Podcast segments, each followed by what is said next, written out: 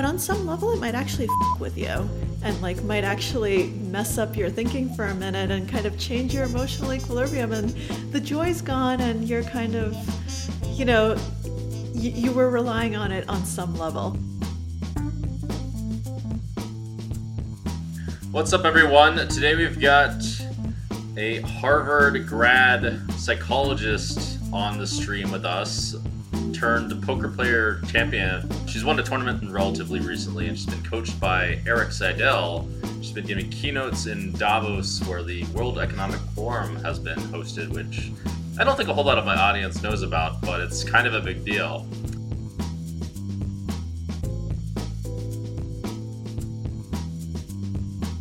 Ria, how does it feel to be on? Um, it, it feels good. Good to see you. Good to hear you. How are you doing? How's Vietnam? You are playing some high stakes right now. Yeah, well, to start off, I played the 75k and I was told I was swindled a little bit. Um, someone told me, "Oh, the tournaments are great.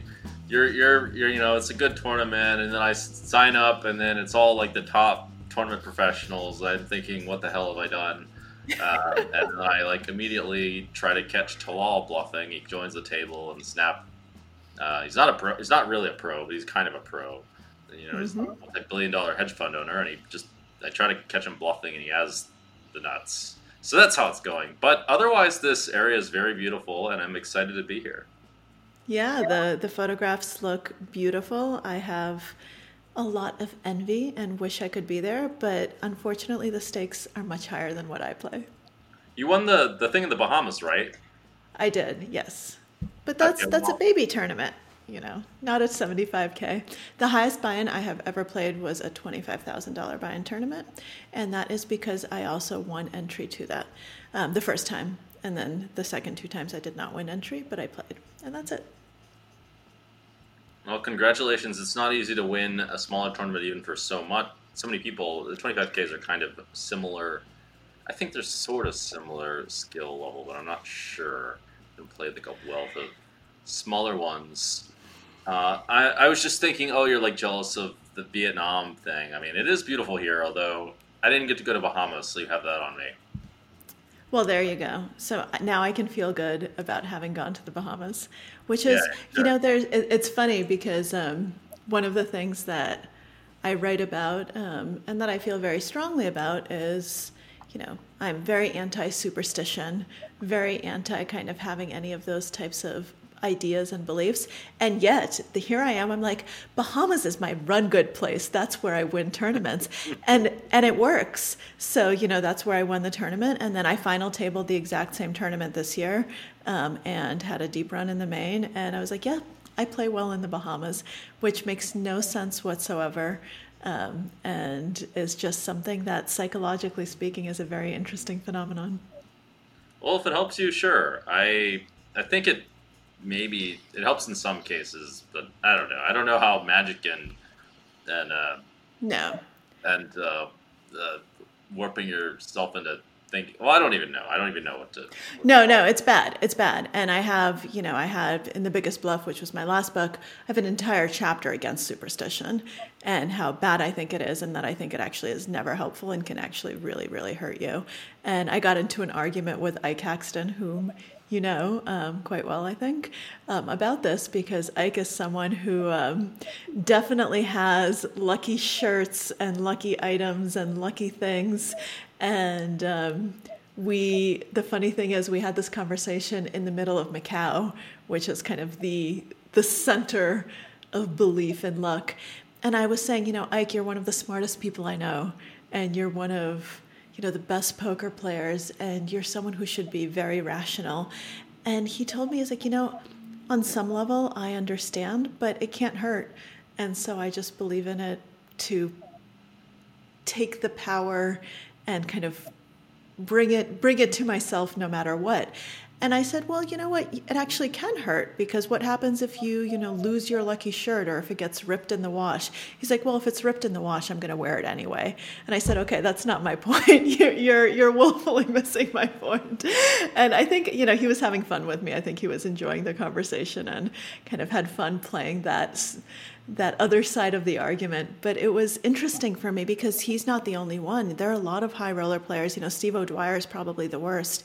He's got a lucky chair that he actually brought with him from tournament to tournament, which I think is insane.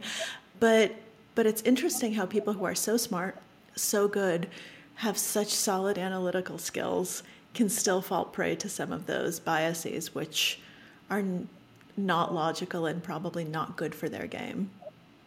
Uh, it depends on. I mean, I think it's uh, a positive free roll if it doesn't. I mean, similar to Ike's logic, if it doesn't like inhibit you, you can't sacrifice logic in favor right. of of this, you know, luck nonsense. I mean, for for me, sometimes it's tempting, uh, as long as it's like the cost is not very high. I, have done it if the cost is not very high, but there's also like I feel like there's something uh, you're missing out on, which is the joy factor.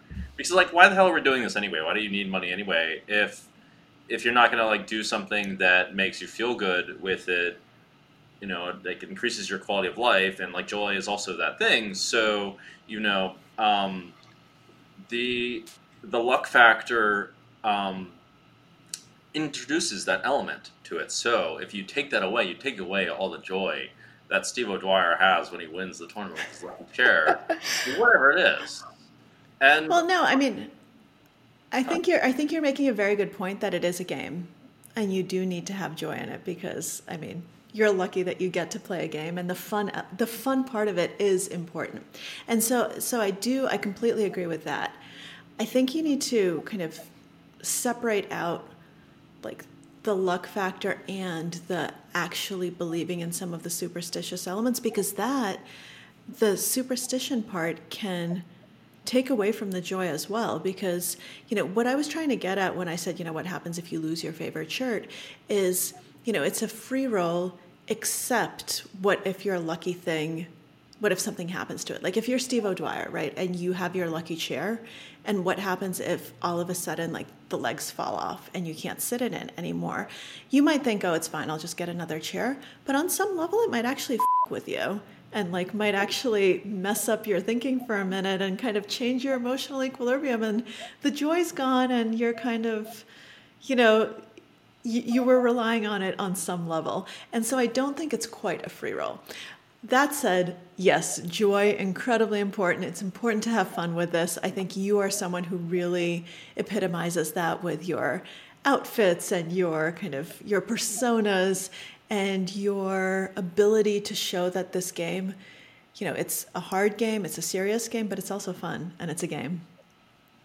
Well, thank you. Yeah, I try to bring an element of joy to it. Um, uh, one of the one thing that what was important for me, or a realization, and this there's this will be a whole subject I think for us to talk about, is that mm. as I played poker more and more, I slowly began to realize that my idea of like positive impact and morality was a bit rigid, in fact, and that actually to do something like bring joy, etc., is like a variation of the strategy of making a positive impact. And vice versa yeah. is also true. You can be immoral by taking, for example, from a it's an, an extreme point of view, but you can be effectively immoral by taking uh, the joy from like a group of people.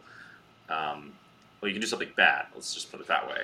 Uh, by not by like killing their joy, sort of thing. I mean, there's mm-hmm. it requires a certain social finesse and a, a certain um, how do you say uh, a certain like perspective to see see things from this lens when you're in this kind of field of like using logic and that kind of thing. Most people, most poker players don't look at things that way.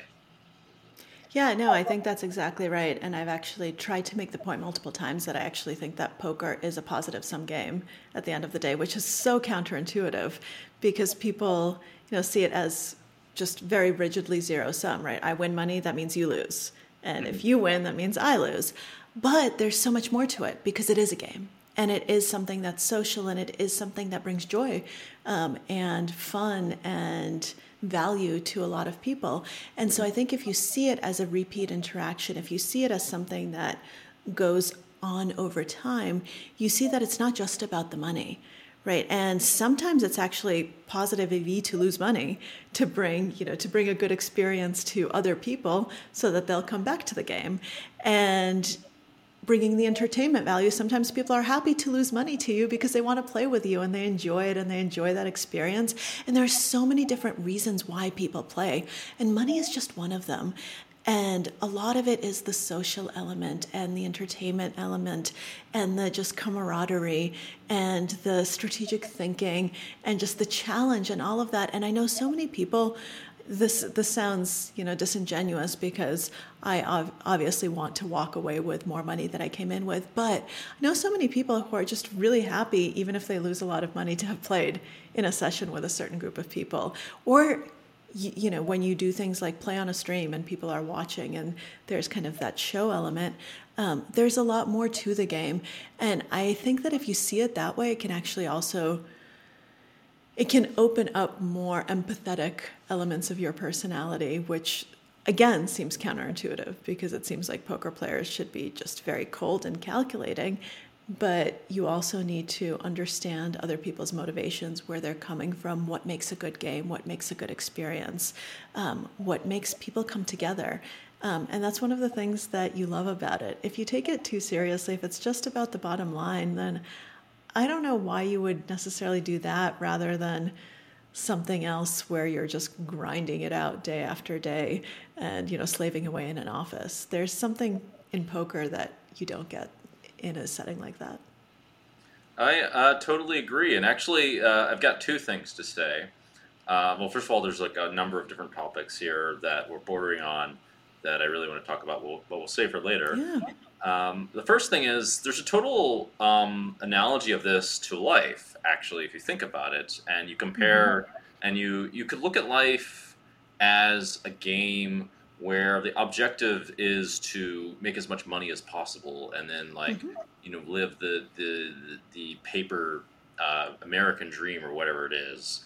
Um, and I mean, there's good elements of that, but uh, if you were the more extreme variation of that is you want to make as much money for yourself and live as positively as possible for yourself, which would be a very like superficial perspective, um, and amass um, just a bunch of pleasures. I guess you could say a very if you had if you had a precisely hedonistic view on how to live your life, it would be equivalent to this analogy.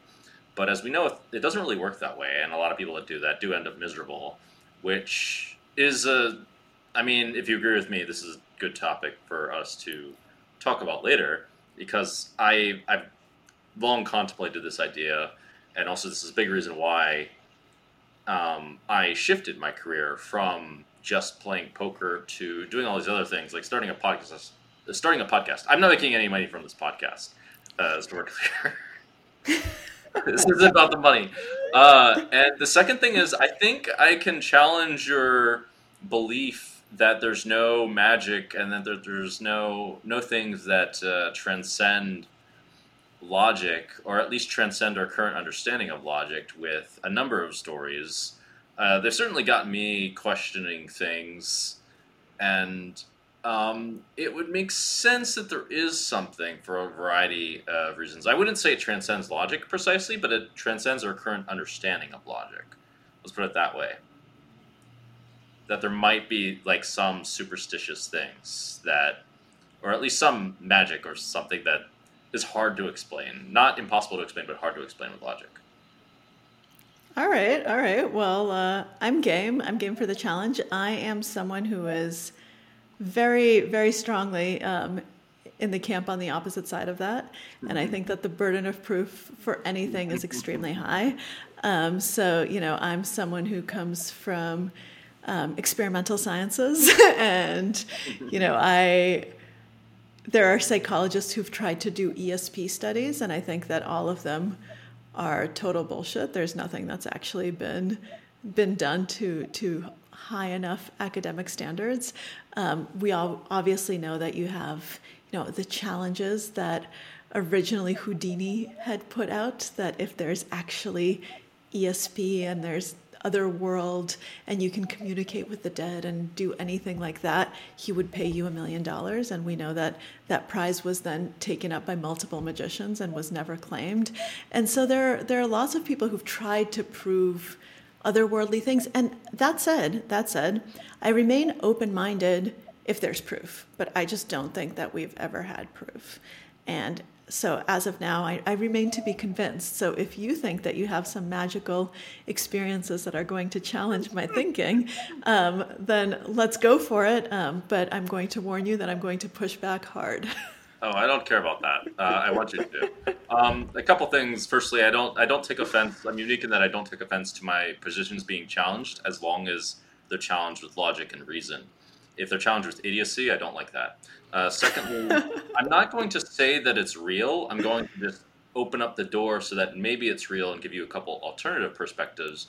Okay. Uh, additionally, I want to point out that of all those examples that you mentioned, they all um, have the characteristic of not doing it for the right, not seek they, like a big uh, thing about magic is that for the most part, um, it can't be like it can't be manipulated. It's supposed to not be manipulated for these kinds of reasons. But I have heard of some really extreme things that go on. I don't really understand why they wouldn't come forward and prove themselves.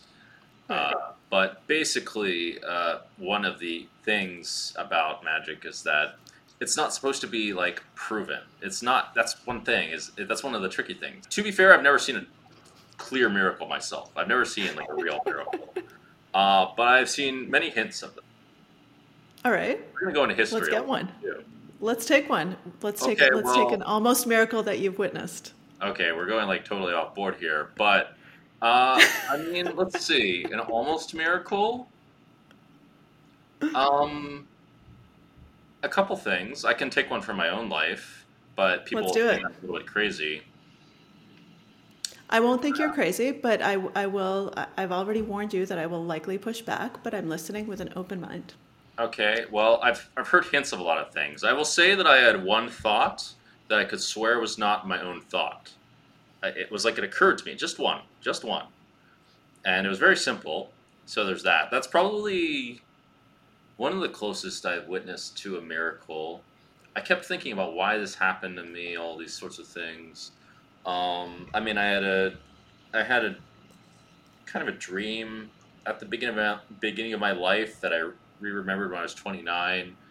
These barely count. I don't know what to call these. These could make some, some kind of sense in psychology. But I'll tell you, um, for example, there was an example in Carl Jung's, um, you maybe you've heard of this one, but in one of his experiments with someone who was a super rationalist like yourself, uh, she had a dream about like a scarab. Uh, did you hear I, I, know this, yes. I, am very familiar with Jung um, and spent a lot of time debunking Jung and Freud and all, all, of that school, yeah.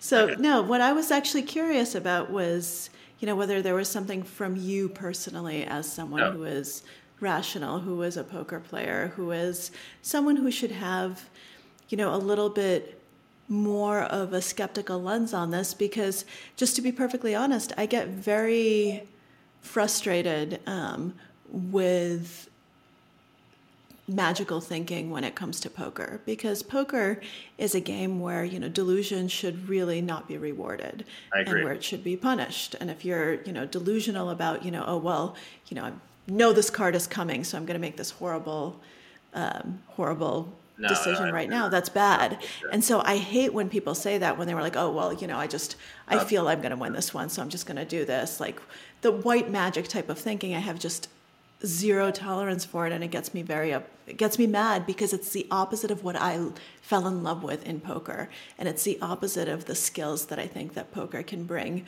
to the world and to the I, human mind. And so that's that's kind of where i'm coming from. I, I agree with you and to be completely honest if there is such a magic that allows you to know what the next cards are coming, it's like cheating not only in the game, but it's also cheating like according to how the natural order of things should be. There's sure. reasons why these rules are in place. It's sort of like it's like breaking you shouldn't be able to do this basically so it wouldn't it wouldn't work like this so it would be like a miracle for the sake of the greater good and if you read about this in many different books and i don't know if you've investigated this um, yourself but like it goes into like the psychology like on the fringe of this is the psychology of um, you, i know you read about the psychology of con artists which also intrigued mm-hmm. me by the way i had a very similar idea to you of using the positive sides of con artists for something good, uh, I yeah. presume. And uh, at some point, it occurred to me: what about the psychology of the divine? Is this real? What about the psychology of the saints? Are they even real? Because once I started reading in history books, I was like, what the? fuck? I keep reading about all these miracles all the time, and I'm not seeing any of it. I'm just like, what is going on right now? And I've heard of also some crazy things. Uh, I've heard of like a satanic group. I've heard of a couple. I read about the life of Aleister Crowley, who was like uh, coined the Antichrist, and he was basically pure evil um, until like he was anchored uh, by the world to value family, which may, makes them less than 100% evil. But um, anyway, so if you read these stories, I mean, you maybe you're, you're familiar with Joan of Arc, for example. Sure. Okay, well that that was like like the country of France was straight up saved by this like girl who was 12 years old or whatever age she was uh, sure. visions, and then she stopped. Like the whole story is completely insane. For one thing, it is, but they're actually they're completely rational explanations for exactly kind of what Joan was experiencing, and there are okay. lots of examples of charismatic leaders, um, and so you know, and I think that there are more miracles, I'm putting them in quotes, in the past when people didn't understand what was going on. So some of the saints and people, including Joan, um, experienced migraines with auras and visions, epilepsy, all sorts of things that people just did not understand at the time, which cause visions, which cause kind of things that if you don't have the vocabulary for it, are fucking scary, yeah. right? Like I get horrible migraines, and I have had you know migraines where I've lost my vision, just actually gone blind, and where I've and I've had migraines where I've seen you know crazy auras and things that don't exist. And I, I just I know what's going on.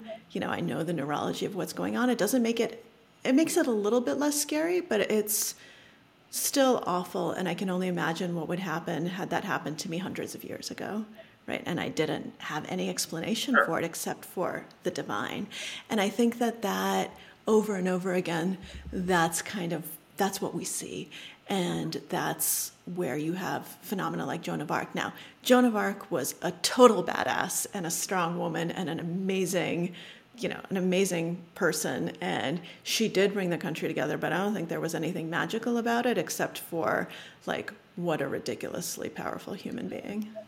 Well, um, here's what I'd say to that: is that you know, people when uh, there's this quote that says, uh, I forget the exact quote, but it goes something like, highly advanced technology will look like magic if you don't understand it. Yeah, and this sure. the, the, how this relates to right now is that I mean, if you remember what I said that the magic would be very difficult to explain, but not mm-hmm. impossible mm-hmm. to explain. Um, first of all, it has to be explainable at some level Absolutely. because it doesn't make sense for the universe. Like the whole universe being logical is just it's just like a study of how the universe works, right? So what like this doesn't like wouldn't negate evidence of the divine exactly.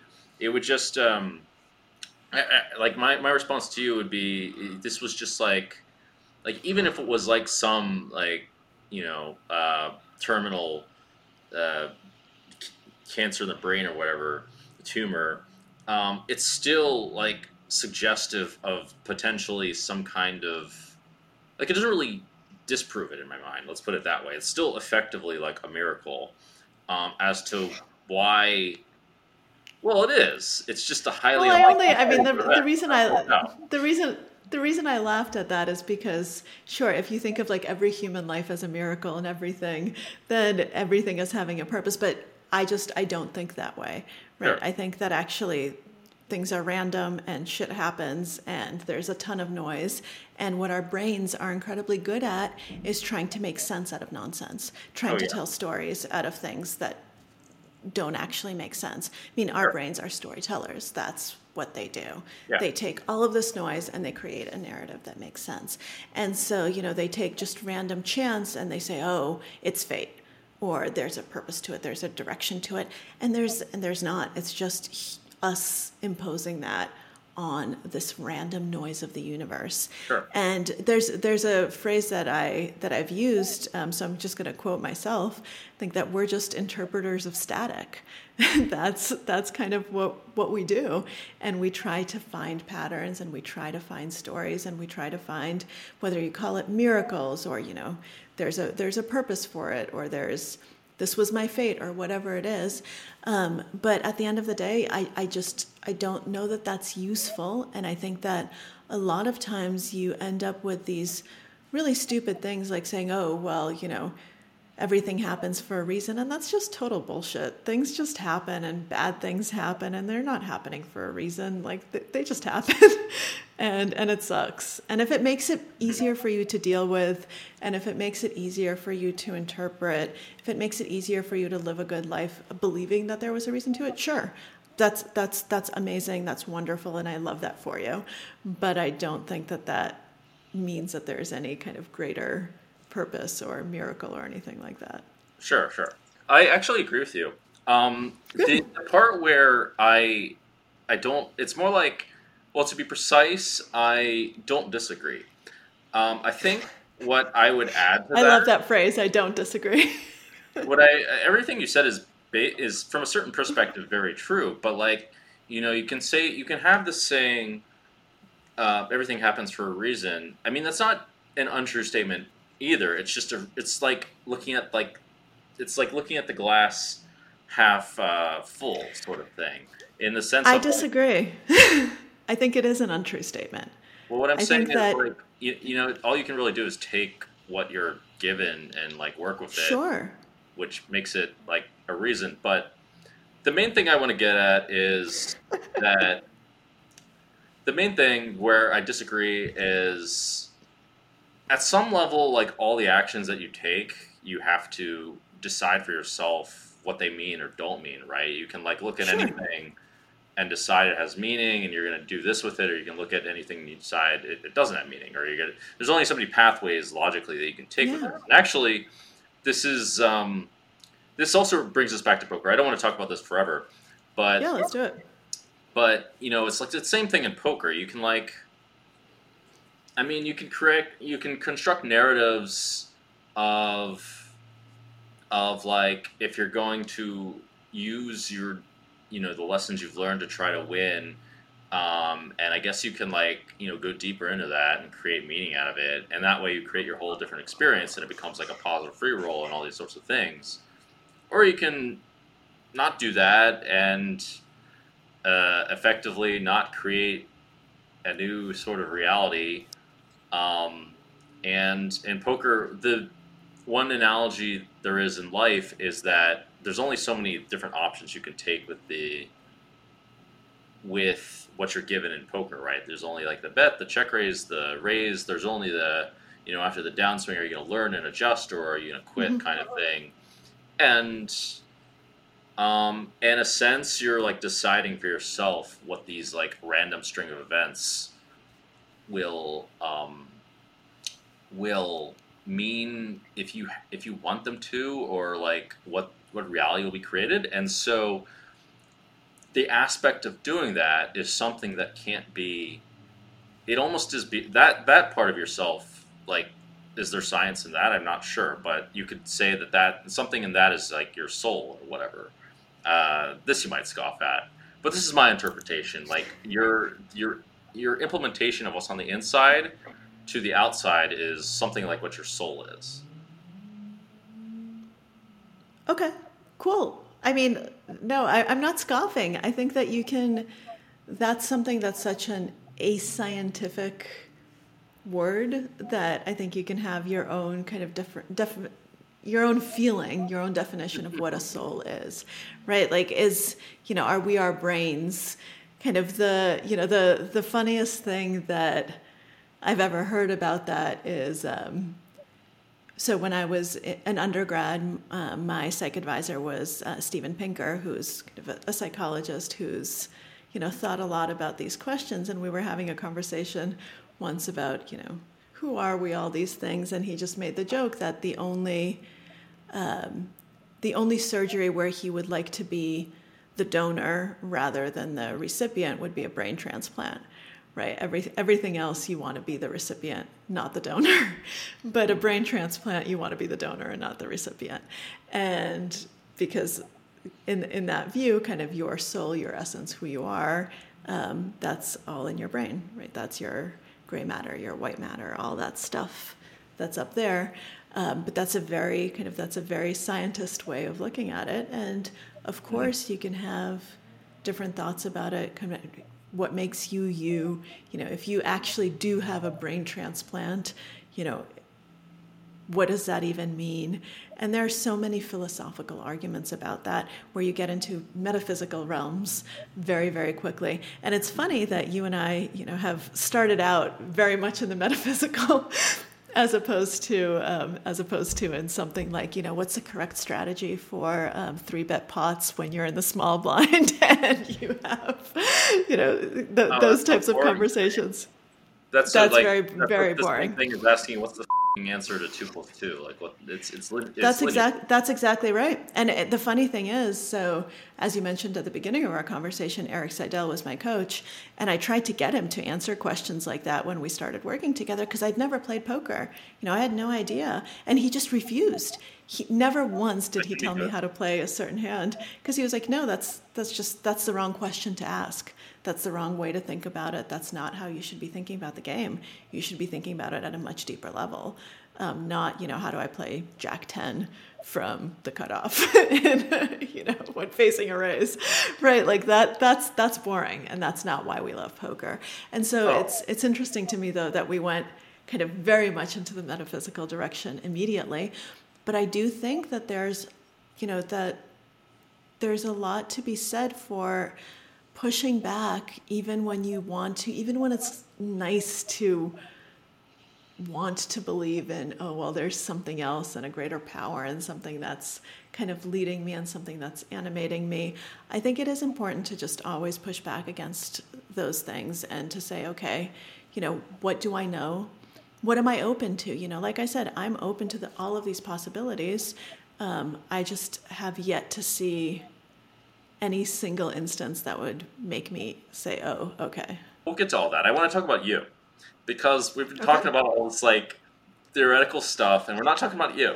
You came from Russia, kind of a big deal uh, when it was, you know, the Soviet Union. Uh, big deal, and it totally makes sense. Also, from your own background, that you're a no bullshit kind of person. I mean, it, I know that you know, I've met many Russians, and I know that you know having to face all that kind of like stark reality, kind of like filters all this fucking bullshit that people, you know, in the West believe because they get been dealt a silver spoon in their mouth a lot of the time because they don't, they just don't have to, yeah, they just don't have to deal with that. So, um, why don't you tell us a little bit about that and like how you ended up becoming a psychologist? Sure. Um, so yeah, I, I left Russia when it was still the Soviet Union. Um, and that is very lucky for me. That was had nothing to do with my own decisions, right? I think I I count that the luckiest thing in my life because my parents decided to leave, um, and I would not be here. We'd not be having this conversation had that not happened. Um, because you know I'm female, I'm Jewish. I would have had very few opportunities um, to become the person I am had we stayed there. Um, we ended up going um, to Europe, which a lot of Jews did at the time. So we went to Austria, to Vienna, and then to Rome, and then um, got asylum in the US. So we were stateless for a while and then came here. And I grew up in New England, um, in the Boston suburbs. And really, you know, was really Generation Zero. So, you know, we had no money, um, hand me down clothes, nothing, you know, we were, I mean, if I think back on it, we were poor, but because my mom is amazing, she never made us feel like we were poor, if that makes sense, right? I never, I never realized um, that that was the case. And um, became just, I think that was something that made me fascinated by humans and by how people interact and by language because I couldn't speak English, um, went to school not speaking a word of English, and I had to be really closely attentive to other people, you know, to social signals, to what they were telling me. Um, and I think in some ways, kind of my love of psychology, my love of language, um, came from that immigrant experience, from kind of being thrown into a culture and an environment where I didn't understand anything and where everything was totally foreign and I had to make sense of it. Um, and then, you know, I ended up growing up, um, went to Harvard, as you said, studied psychology and writing, um, and then went to grad school for psychology, but never then straight from grad school started writing full time because I wrote my first book when I was in grad school. Um, and that was about Sherlock Holmes, using Sherlock Holmes as a model for mindfulness and thought. Um, and Very impressive that did, book, by the way. I respect that. Thank you, thank you. Um, so that was that was my first book, um, and kind of set me up on a career to be able to write full time. So then I graduated, wrote my second book, started writing for the New Yorker. Um, wrote my well, didn't write my third book. Um, had a lot of bad things happen, which brought me to poker, and my third book, which was about my time in poker, um, and using you know poker to me always was not just poker. It was the, the interest in it was that it was a metaphor for life and a way to learn more about myself, about decision making, about thinking at a much higher level. Um, and then uh, right now, I'm working on my next book, um, which is poker adjacent, but not about poker. Um, so, so that's kind of a very short history um, in two minutes of, of where I am. Um, and in terms of psychology, um, what I studied was self control and decision making. And my uh, advisor in grad school was Walter Mischel, who is famous for the marshmallow studies. Um, so he unfortunately died a few years ago, but um, he was the man who invented those, you know, famous pop studies um, in the 50s where you put a marshmallow in front of a little kid and you wait and see if they eat the marshmallow or if they can wait for another marshmallow, you know, 10 minutes later. And the kids who waited, who were able to delay gratification, ended up doing much better in life. Um, that's the that's a synopsis. It's not. It's actually much more complicated, but that's like the Cliff's Notes version.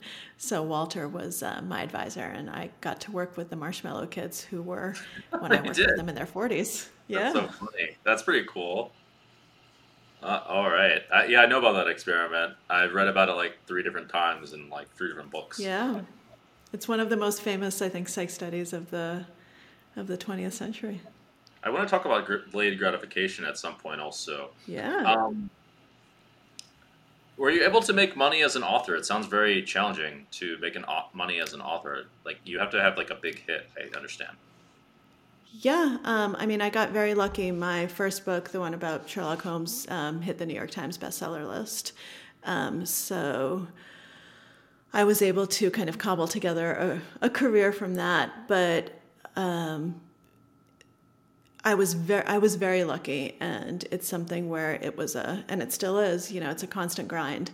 It's kind of like poker in the sense that you know, since I since 2008, which is when I went to grad school, um, I've never had a paycheck, never had a W 2, never had constant health care, never had any of that um, because I've always been a freelance writer.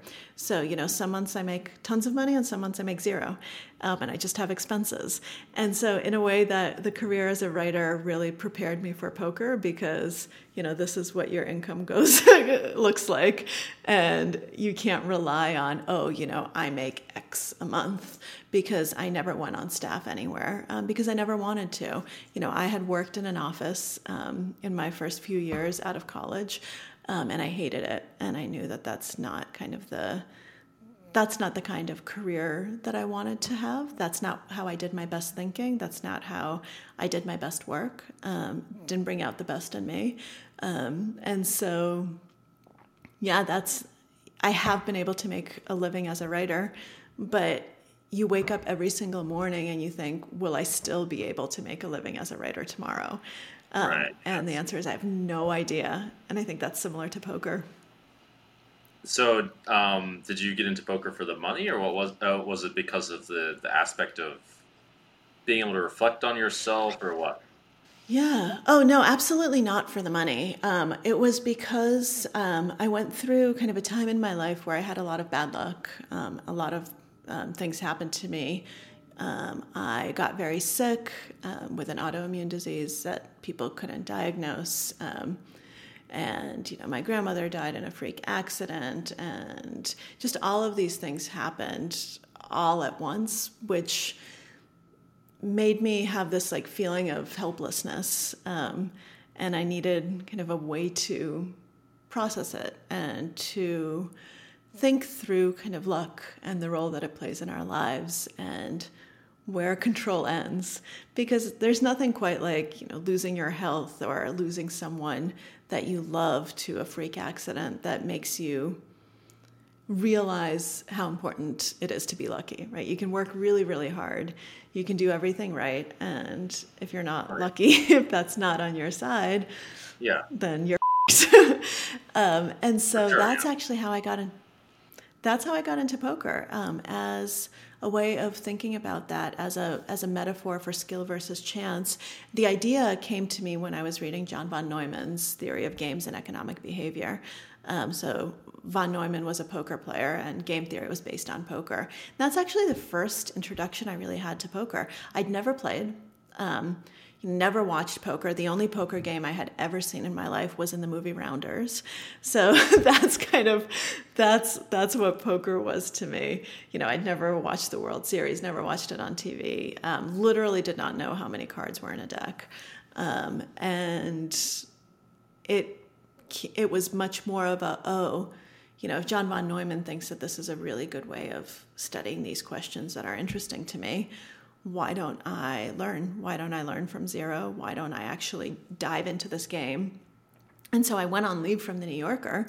I actually left to do this full time to just dive in and you know learn from the best and see where it would take me, see how I could use this game, this immersive experience, um, as a way of processing luck, as a way of learning to think about it in kind of a more metacognitive sense.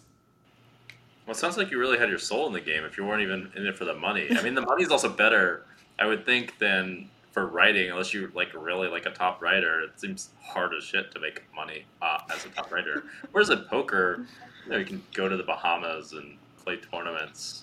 That's not going away. That's another thing. It's more reliable in a sense than writing, where you, well, I think I, I, actually don't really know how that works. Like maybe you get no, it is, it is uh, it is more reliable unless um, unless you're bad. No, but it, if you actually like, if you have good training, if you work, if you work hard, um, if you have you know good coaches, if you have good self awareness and are willing to kind of admit that you suck and that you have a lot to learn, um, then I do think that you can pick games where you will you will make a, a steady enough income, especially if you're willing to play cash. So at the beginning, I didn't play cash at all because, um, you know, when Erik and I talked about it, he said, okay, well, you're learning from scratch. You are you, you're giving yourself a one year time frame because that's originally what i said. You know let's do it for one year like you know it's nice and easy good for the book. You start training me now then i play the main event of the world series and that's kind of the culmination. And he said well then you can't we have to pick tournaments or cash because they're different strategies and it's a different way of kind of thinking about the game. And we decided that I was going to go in the tournament direction because it was more interesting in terms of drama and in terms of you know metaphorical value for life um, than cash games. And so that's that's what I did. And so for a long time, I played zero cash at all.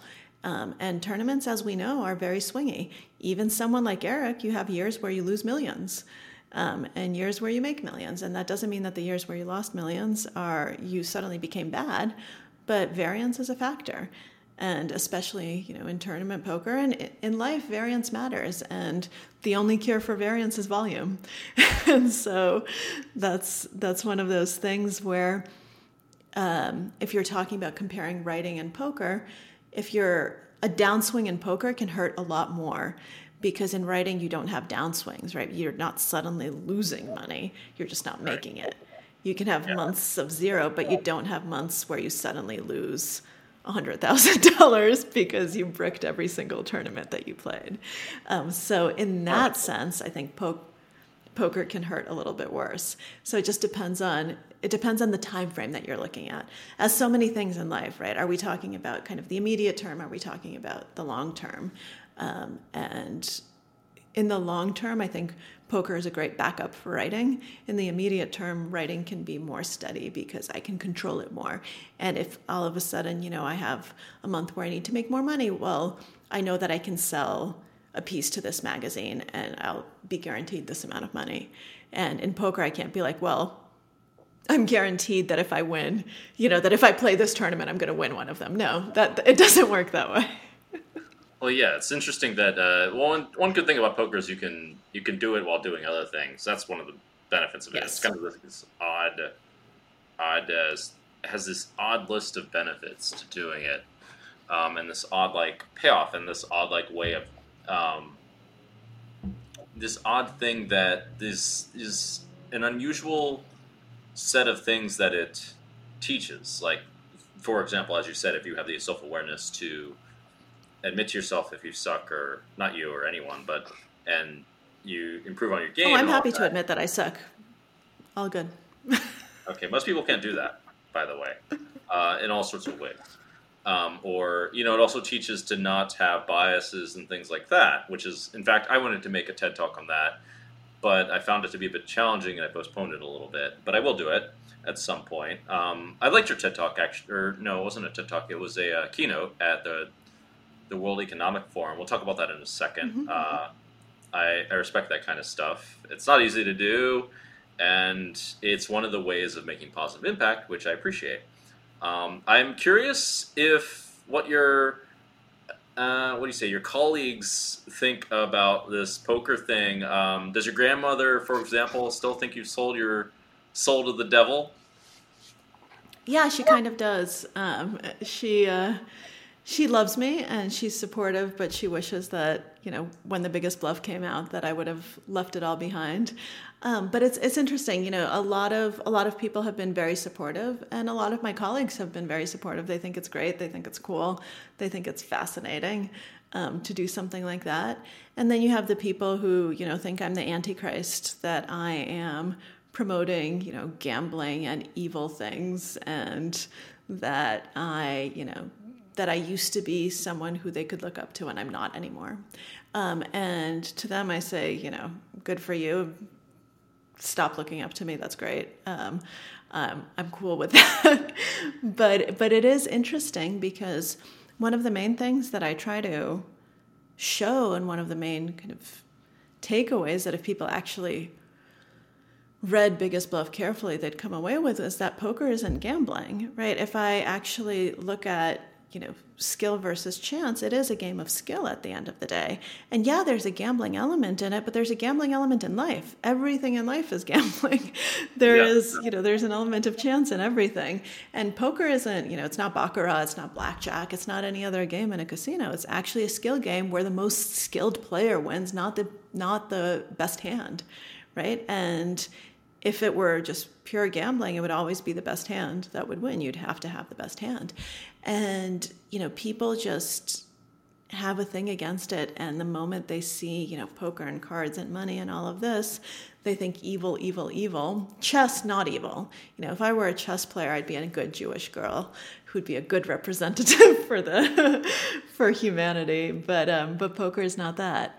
Um, and it's it's a funny thing to see how strong those puritanical strains are in our society. Um, that, you know, you, the United States is definitely a country that was founded by Puritans, and you can tell.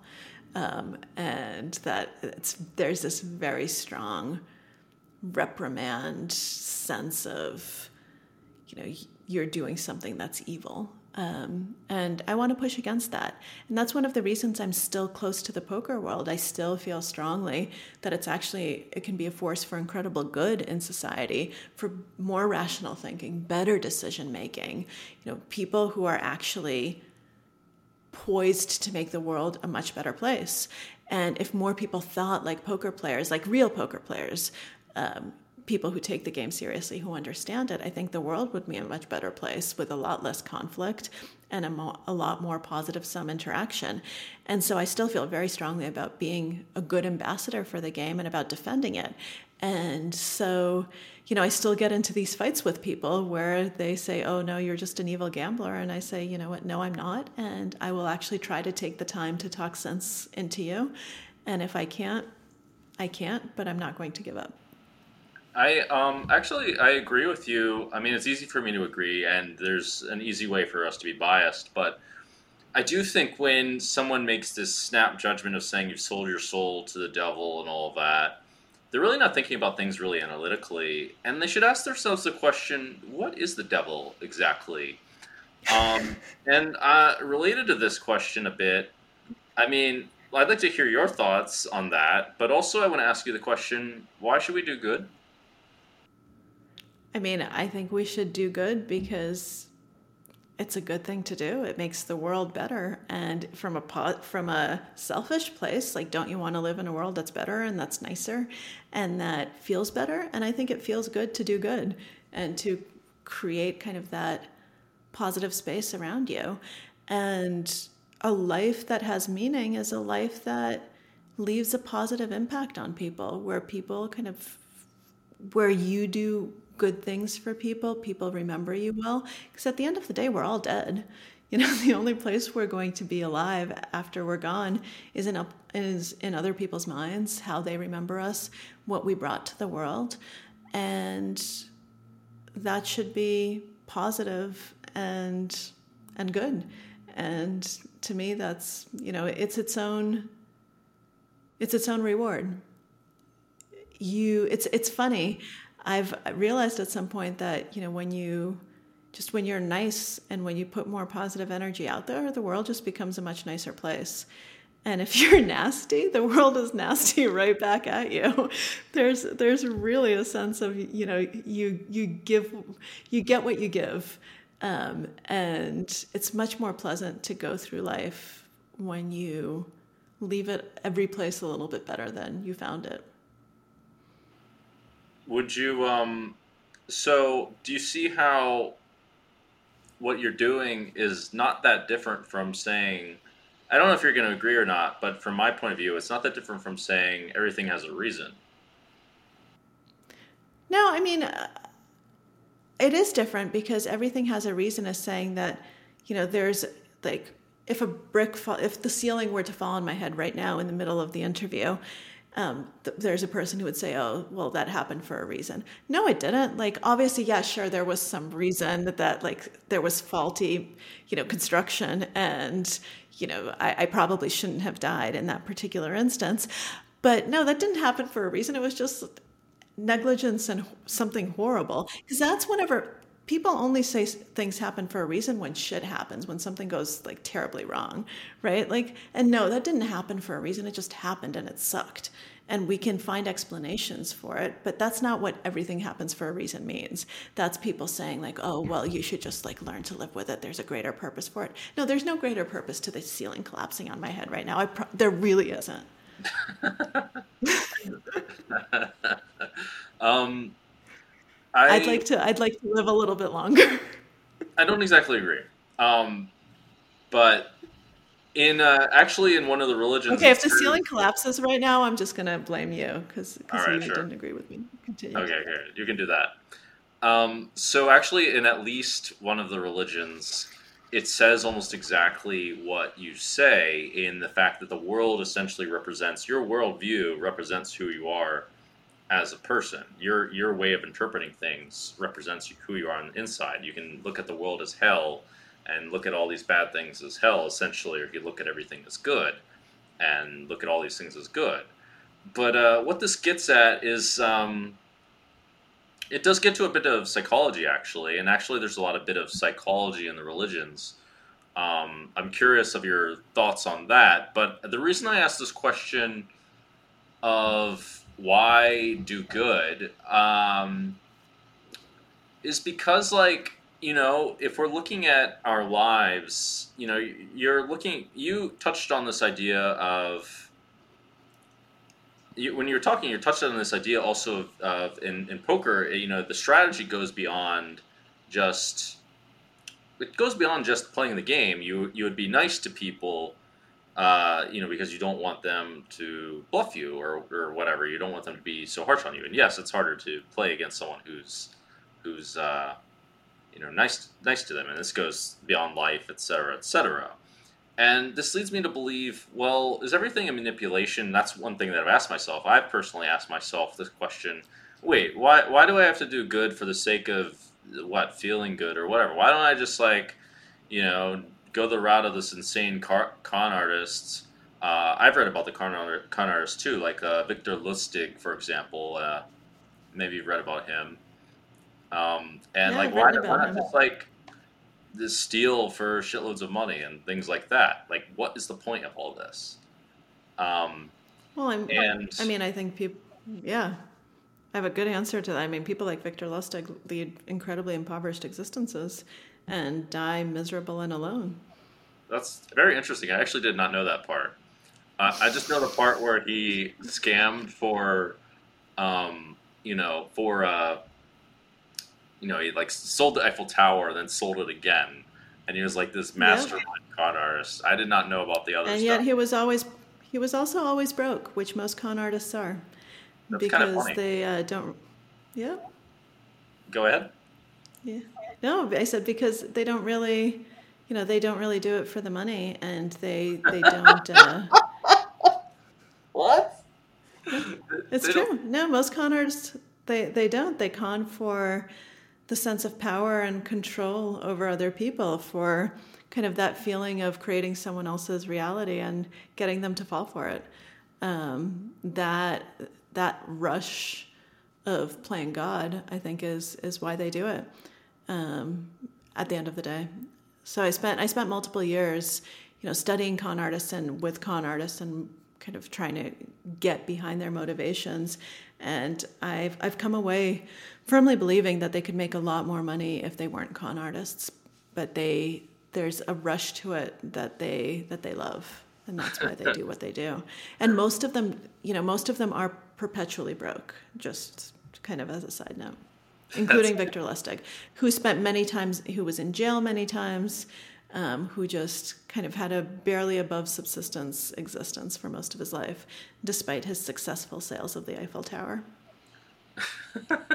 That is too funny. they're in it. They're, they've got their soul invested in it. Uh, that is really really funny. Um, uh, related to relating to this, do you uh, do you see like the kinds of strategies that you use at the poker table and think to yourself, okay, um, you know, now I'm going to live my life this way. I'm going to like think, what is my strategy for maybe even working out, maybe even like who you talk to, maybe even mm-hmm. how you talk to them. Do you like think of it in this kind of way? Yeah, absolutely. I mean, I think that for me, life and poker have been this reinforcing cycle, right? Because there are things that I've brought to poker that have helped me become better more quickly than had I not had, say, the background in psychology that I had, the background in journalism, where I was very used to observing people very, very closely, because that's what I do for a living, right? Is, kind of look at people and let them tell me who they are. That's how you write. That's how you do psychology. That's how you how you play poker. But Oh, yeah. there's also there's from the other side, poker has taught me a lot that I've been able to bring back to my writing, my life, um, that I wouldn't have thought I needed to learn, but poker taught me better than all my time in psychology. And one of the things is something that you mentioned, which is emotion management, because it's very easy to understand it in theory, right? And to know kind of the, you know, the studies behind it and how to exercise self-control and all of these things. But until you've been playing, you know, in a tournament for 13 hours and it's 1 a.m. and kind of you've just been thinking and making really tough decisions for a really long time and you're just drained and your resources are drained. Um, there's nothing quite like that, especially like if you're getting down to kind of a you know final table bubble or just like some very important thing and you still have to be making good decisions. There's nothing quite like that to actually teach you what it means to have to manage your emotions and how bad you are at it right? I i learned that you know hey even i tilt. Even me the final student of walter Mischel the, the person who worked with the marshmallow kids and who should know all of the best delay of gratification and self-control strategies i make bad decisions when i'm tired. Remember the marshmallow kids yeah exactly marshmallow kids Maria. exactly, exactly. And I'm trying to channel those marshmallow kids, and I can't. I'm eating the damn marshmallow because it's 1 a.m. and I'm hungry, and I've been trying to not eat the marshmallow for the last 12 hours. Um, and so, you know, it really, I feel like poker in some ways is like therapy on steroids because you have to kind of confront all of this stuff and all your shit's going to come out at the poker table right? All of your issues all of that stuff it's going to come out at some point because you're in a high pressure environment and you're making high level decisions if you're playing well and you have to keep doing it over and over and over. It's not that just because you've made two good decisions in a row you suddenly get a free pass and you're allowed to not make good decisions now. Like oh okay good job maria. Like let me pat you on the head. Like you did a good job. Now you can rest for an hour. No you got to keep performing. You got to keep doing it. Like you don't get to take a break just because you're tired and you feel like you've done a good job. And that's not true almost you know, anywhere else in what I've done in life. Like you can always, you know, you know, take a little break, like take a pause, do this, do that. But even in cash games, you know, unless you're playing in a cash game where you've got like a gun to your head and you've got to keep playing, like you can walk away for a little bit. But in a tournament, like you can't. you just you have to keep performing and in some ways the stakes keep getting higher and higher and higher as you get further and further along.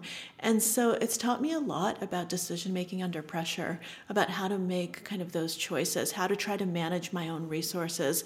It's taught me a lot about self-awareness and mindfulness and being incredibly well attuned to the signals that my own body is giving me. Because if you're not incredibly aware of that you're going to make bad decisions because you're not going to realize, oh, I'm hungry. Oh, I'm tired. Oh, I'm angry. I'm frustrated. I'm upset. I'm this. I'm that. You need to learn to recognize that in yourself. And that stems from a very high level of self-awareness. So one of the things so I um, I'm someone who meditates and who does yoga every single day. And I've done that for over a decade. That really predates poker. But I've found that it's like essential. If I don't do it when I'm kind of deep in a poker tournament, then I'm just dead. I'm not going to be able to perform well. It just gives me kind of a well of resources that I can reach into if I need it. Um, but but I do need it, and it's it's something where you really realize that life and and good poker it's about everything you know it's it's a balance of mind and body and and all of these different things. And you have to learn to control all of them. And the other thing that poker has taught me is you have to learn to forgive yourself when you up because you're going to up you're going to make bad decisions.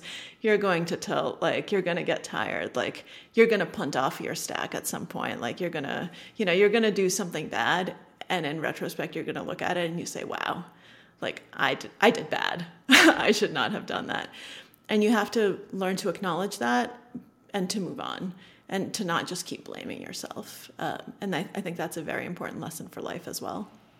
All right cool. Well if you want to say anything else you want to whatever whatever you want to promote or no there's a there's nothing to promote. I mean, the biggest bluff, if people like poker and are interested in any of the ideas, um, is is something that I think is good, but I'm biased because I wrote it. So that's my that's my latest book.